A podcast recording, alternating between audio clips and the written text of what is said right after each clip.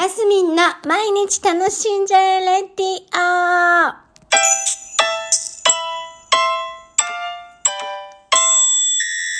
おはようございます。2023年3月15日、えー、水曜日、マスミンです。まあ、今急に何にも考えないでポチッとおっしゃったのでね、今日何喋ろうかなっていうところで、昨日はホワイトデーでひーちゃんから、えっ、と、お返しをいただきましたね。えっ、と、靴、靴下いっぱいセット。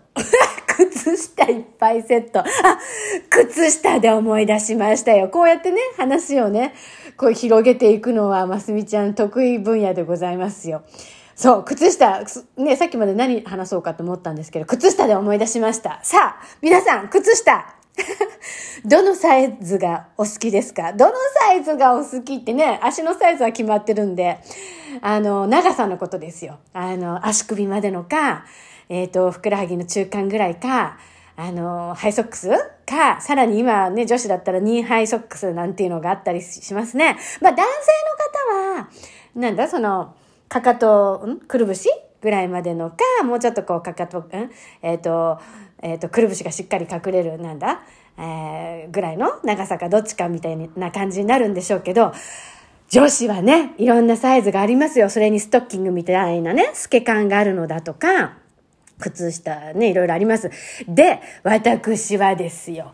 えっ、ー、とですね、えっ、ー、とね、出産後ぐらいからですね、産後から30歳ぐらいの時ですか、3人産み終わったのが29歳なので、30歳ぐらいの時から私、足首が非常に冷える人なんですよ。意味がわかんないでしょ？わかんない人はわかんないと思うんですけど、足首が冷えるんです。足先は冷えないの。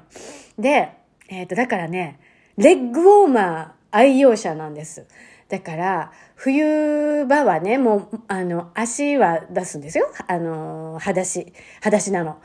パジャマの後とかもね。で、レッグウォーマーをして、パジャマ着て寝るんです。で、そのレッグウォーマーも、なんていうの？かかとを隠して、あの足の指先まで、ぐらいまで、あの、覆うんです。でも足先は出すんですね。で、えっ、ー、と、足首、ふくらはぎの真ん中ら辺ぐらいまで覆わせる感じなんです。で、夏場も、真夏もね、だからちょっと朝の薄手のレッグウォーマーするんですよ。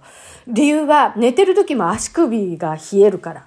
で、で、えっ、ー、と、だからな、今もね、えー、もうね、ありんちゃんなんかは暑いって言って、くるぶしぐらいまでの靴下で仕事行くんです。私ね、今この季節はね、全然くるぶしは出せません。寒くて、無理って思って、だからこう、なんていうの？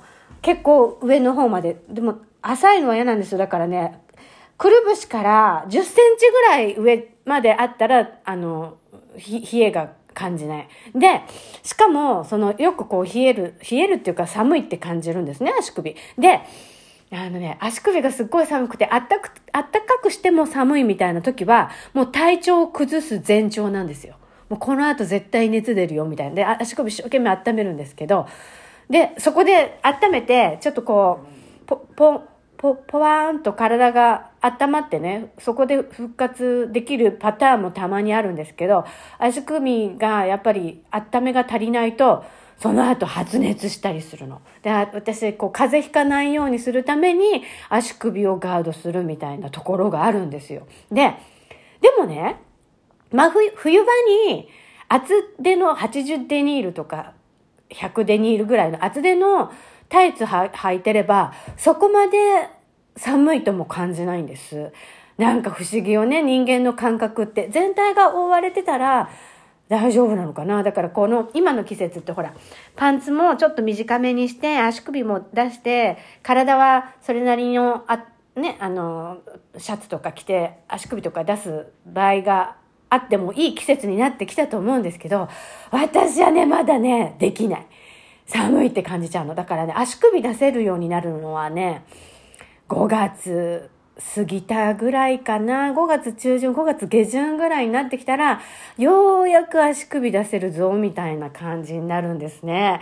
皆さんどうですか？靴下。どんな感じでございますでしょうか？で、うちの夫のひーちゃんは、あの、5本指の靴下をすごい、すいて履いてるんです。体にもいいんですよね、健康にもね。で、私はあの、5本指はね、ダメなの、苦手なの。なんかね、きつ、きつく感じるっていうか、ねえ。靴下話題まだ盛り上がりそうですね。はい。今日も皆さん楽しんで、マスミンでした。